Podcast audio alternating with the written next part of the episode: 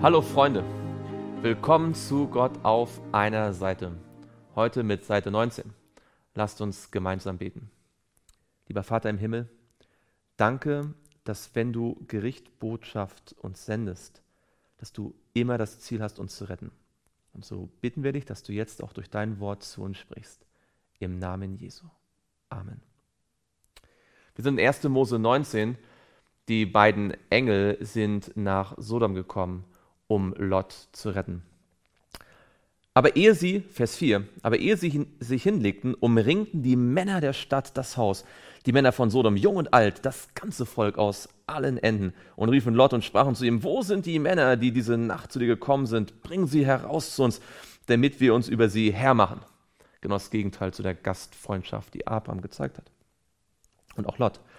Da ging Lot zu ihnen hinaus an den Eingang und schloss die Tür hinter sich zu und sprach, ach meine Brüder, versündigt euch doch nicht. Siehe, ich habe zwei Töchter, die haben noch keinen Mann erkannt, die will ich zu euch hinausführen, damit ihr mit ihnen tut, wie es euch gut, wie es gut ist in euren Augen. Nur diesen Männern tut nichts, denn sie sind doch unter den Schatten meines Dachs gekommen. Hier geht es nicht darum, dass ähm, Lot seine Töchter nicht mochte, sondern er wollte nur zeigen, wie wichtig ihm die Gastfreundschaft wirklich war. Sie aber sprachen, mach, dass du fortkommst. Und sie sagten, der ist der einzige Fremdling hier und will den Richter spielen. Nun wollen wir es mit dir noch schlimmer treiben als mit ihnen. Und sie drangen heftig auf den Mann, Lot, ein und machten sich daran, die Tür aufzubrechen. Da streckten die Männer ihre Hände hinaus und zogen Lot zu sich hinein und schlossen die Tür zu.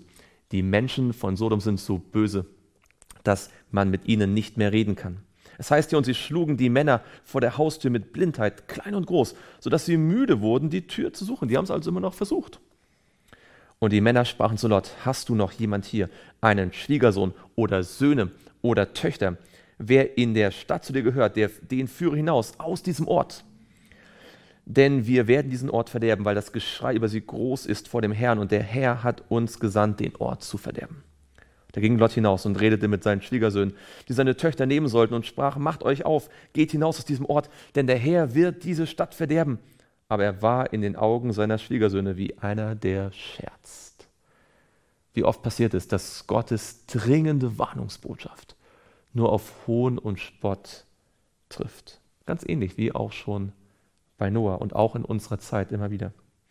Als nun die Morgenröte aufging, drängten die Engel Lot und sprachen, Mache dich auf, nimm deine Frau und deine beiden Töchter, die hier sind, damit du nicht umkommst in der Bestrafung dieser Stadt. Selbst Lot scheint zu zögern, er muss gedrängt werden. Wie oft sind wir vielleicht überzeugt, aber zögern doch, die richtigen Entscheidungen zu fällen und Gott muss uns drängen. Als er aber noch zögerte, ergriffen die Männer ihn und seine Frau und seine beiden Töchter bei der Hand, weil der Herr ihn verschonen wollte und sie führten ihn hinaus und ließen ihn draußen vor der Stadt, wenn Gott ihn nicht retten wollte, gewollt hätte, dann äh, wäre wohl auch Lot verloren gegangen. Auch wir würden wohl verloren gehen, wenn Gott uns nicht unbedingt retten wollte. Und es geschah, als sie sich hinaus, als er sie, als sie sich hinausgeführt hatten. Da sprach einer, rette deine Seele und schau nicht zurück, steh auch nicht still in dieser ganzen Umgegend. Rette dich ins Bergland, damit du nicht weggerafft wirst. Die Engel haben ihren Teil getan, jetzt sollte auch Lot seinen Teil tun und weiterlaufen bis ins Gebirge. Wir müssen mit dem Himmel kooperieren. Aber Lot sprach zu ihm, ach nein, mein Herr, siehe doch, dein Knecht hat vor deinen Augen Gnade gefunden und du hast mir große Barmherzigkeit erwiesen, dass du meine Seele am Leben erhalten hast. Aber auf das Bergland kann ich mich nicht retten. Das Unglück könnte mich ereilen, sodass ich sterben müsste. Wie oft sehen wir Schwierigkeiten, wo Gott eigentlich nur unsere Rettung sieht. Siehe, jene Stadt dort ist so nahe, dass ich dahin fliehen könnte. Und sie ist klein. Ach, lass mich dahin fliehen. Ist sie nicht klein, nur dass meine Seele am Leben bleibt. Da sprach er zu ihm, siehe, ich habe dich auch in dieser Sache gehört dass ich die Stadt nicht zerstöre, von der du geredet hast. Eile, rette dich dorthin, denn ich kann nichts tun, bis du hineingekommen bist. Daher wird die Stadt, Stadt Zoar genannt. Ist nicht interessant, wie sehr Gott manchmal auch auf unsere ganz unsinnigen Wünsche eingeht. Dem Lot wäre es wohl besser ergangen, wenn er gleich ins Gebirge gegangen wäre. Das war Gottes Plan gewesen. Aber er hatte Angst und so geht Gott noch auf ihn ein und rettet die Stadt Zoar wegen Lot.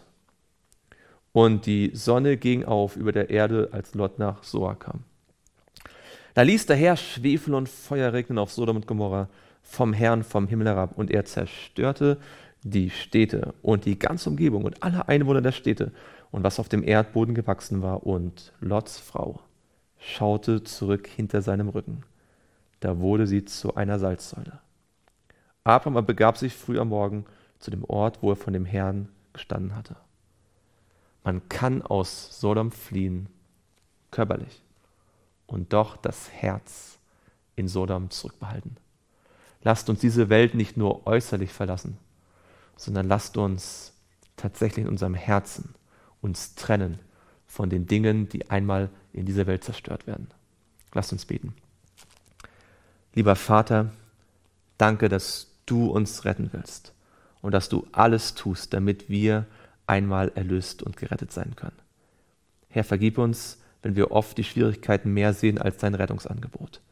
Und sei du bei uns an diesem Tag im Namen Jesu. Amen.